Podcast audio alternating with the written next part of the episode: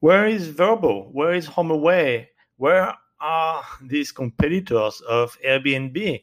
I was wondering today um, because looking at all of the bookings that um, uh, I've, I've, had and my students had in, in the last uh, uh, few months uh, since COVID started, really show an acceleration of bookings toward Airbnb. So there are still some bookings on, on Vrbo, Vrbo as they call it, but um, there are very, very few actually compared to Airbnb. In fact, this has decreased tremendously.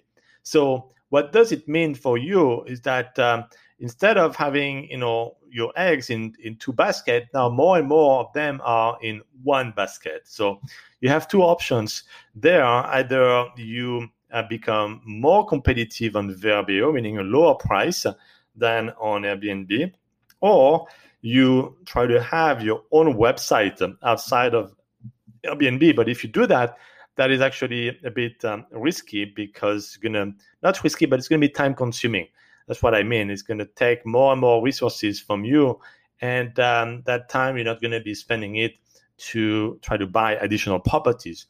So um, that's uh, you know two options that you have. Um, either try to be more competitive on Vrbo or create your own website.